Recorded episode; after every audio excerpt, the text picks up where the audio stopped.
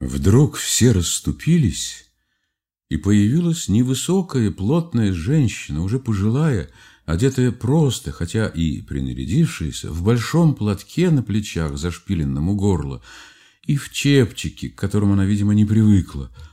В руках у ее был небольшой круглый поднос, на котором стояла непочатая, но уже раскупоренная бутылка шампанского и два бокала, ни больше, ни меньше.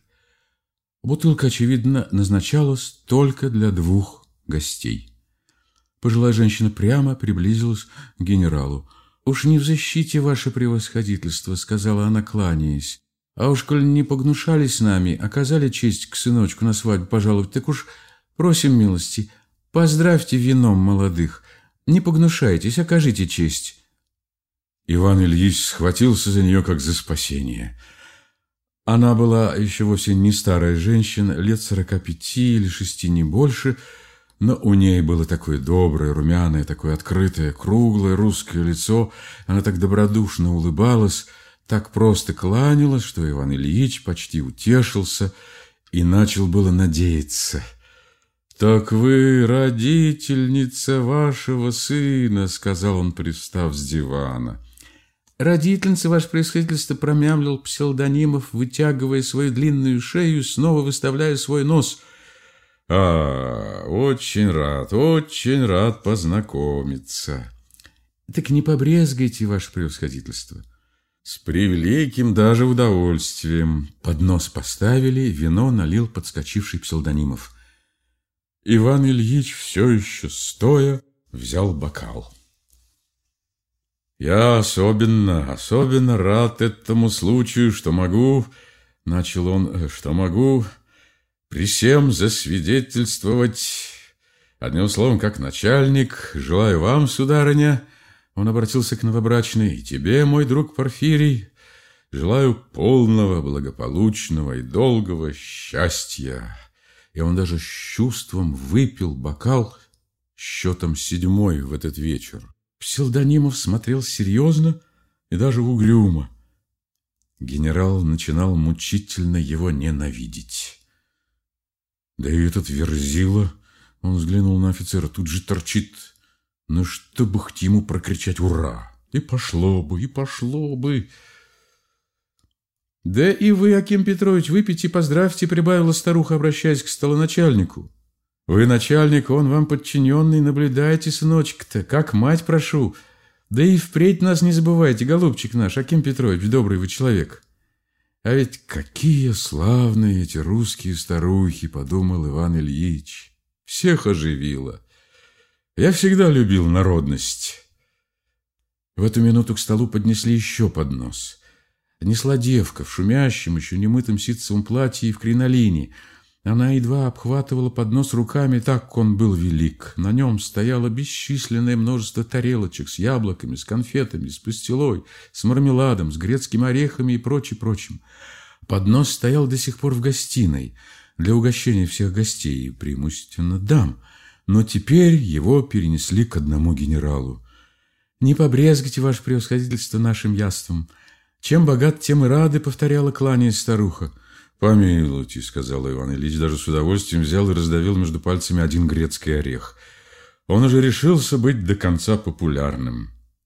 Между тем молодая вдруг захихикала.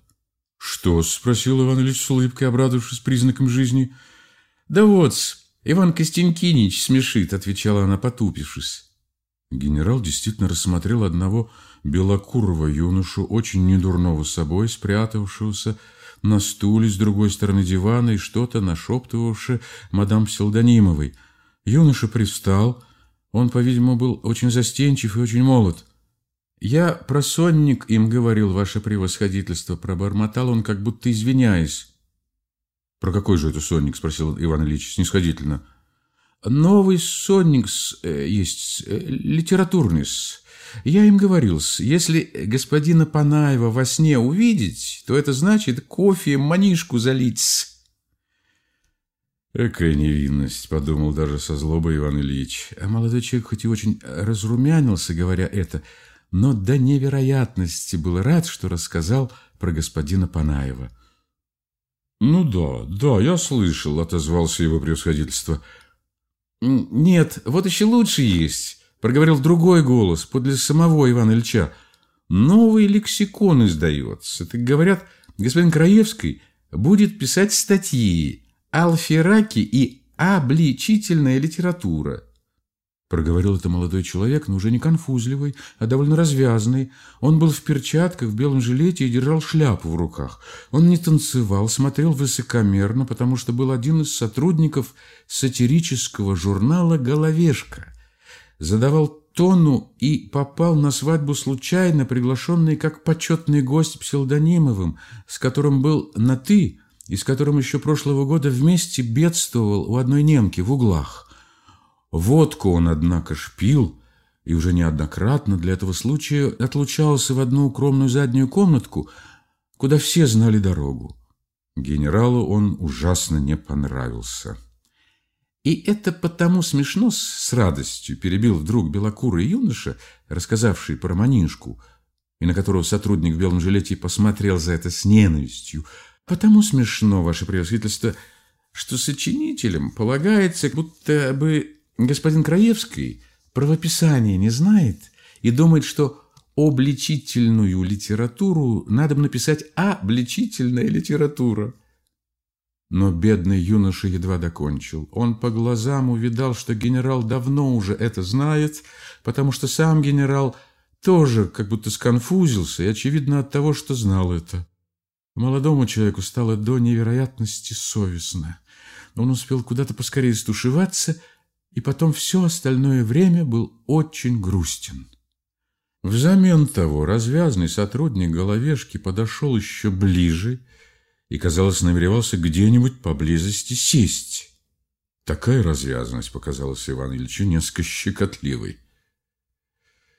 «Да, скажи, пожалуйста, Порфирий», — начал он, чтобы что-нибудь говорить, — Почему, я все тебя хотел спросить об этом лично, почему тебя зовут Псевдонимов, а не Псевдонимов? Ведь ты, наверное, Псевдонимов? Э, не могу в точности доложить, ваше присутствие, отвечал Псевдонимов. Это верно еще его отцус. При поступлении на службу в бумагах перемешались. Так что он и остался теперь Псевдонимов, отозвался Аким Петрович. Это бывает -с. «Непременно!» — жаром подхватил генерал. «Непременно! Потом сами посудите. Псевдонимов. Ведь это происходит от литературного слова «псевдоним». Ну, а псевдонимов ничего не означает». «По глупости прибавил Аким Петрович. «То есть, собственно, что по глупости?» «Русский народ по глупости изменяет иногда литерс и выговаривает иногда по-своему. Например, говорят «не валит», а надо бы сказать «инвалидс». Ну да, не валид. Мумер, тоже говорят, ваше превосходительство, брякнул высокий офицер, у которого давно уже зудело, чтобы как-нибудь отличиться. То есть как это мумер? Мумер вместо нумер, ваше превосходительство. Ах да, мумер вместо нумер. Ну да-да. Иван Ильич принужден был похихикать и для офицера. Офицер поправил галстук. А вот еще говорят «Нима», ввязался было сотрудник головешки, но его превосходительство постарался этого уж не расслышать. Не для всех же было хихикать. «Нима» вместо «мимо», приставил сотрудник с видимым раздражением. Иван Ильич строго посмотрел на него. «Ну что пристал?» — шепнул псевдонимов сотруднику. «Да что ж это? Я разговариваю». Нельзя, что ли, и говорить, заспорил было тот шепотом, но однако же замолчал и с тайной яростью вышел из комнаты.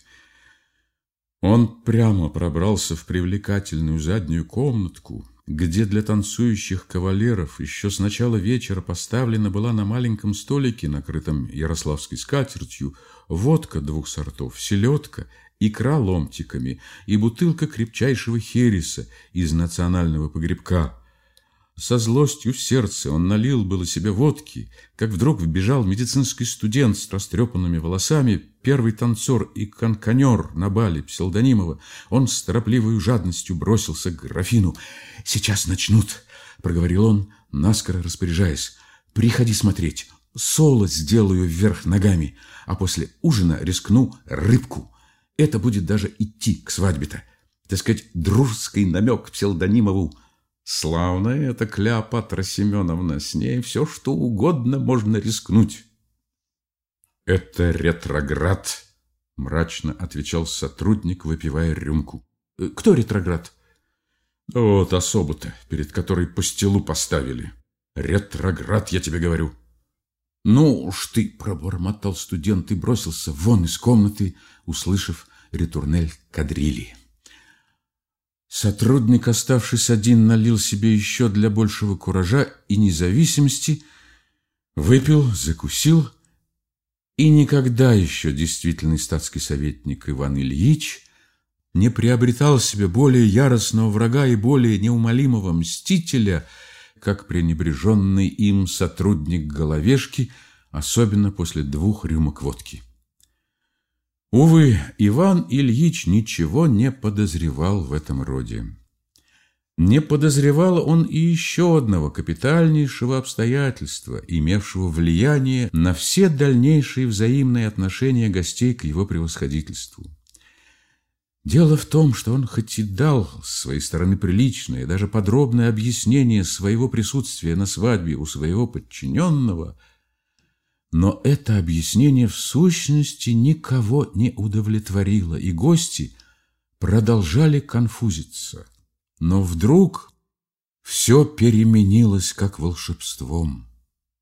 Все успокоились и готовы были веселиться, хохотать, визжать и плясать точно так же, как если бы неожиданного гостя совсем не было в комнате. Причиной тому был неизвестно каким образом вдруг разошедшийся слух, шепот, известие, что гость-то, кажется, того, под шофе. Их отдела носило с первого взгляда вид ужаснейшей клеветы, но мало-помалу стало как будто оправдываться, так что вдруг все стало ясно. Мало того, стало вдруг необыкновенно свободно. И вот в это-то самое мгновение и началась кадриль, последняя, перед ужином на которую так торопился медицинский студент. И только что был Иван Ильич хотел снова обратиться к новобрачной, пытаясь в этот раз донять ее каким-то каламбуром, как вдруг к ней подскочил высокий офицер и с размаху стал на одно колено. Она тотчас же вскочила с дивана и упорхнула с ним, чтобы встать в ряды кадрили. Офицер даже не извинился, она даже не взглянула, уходя на генерала, даже как будто рада была, что избавилась. Впрочем, в сущности, она в своем праве, подумал Иван Ильич, да и приличия они не знают. Ты бы, брат Порфирий, не церемонился, обратился он к псевдонимову. Может, у тебя там есть что-нибудь, ну, насчет распоряжений или там что-нибудь.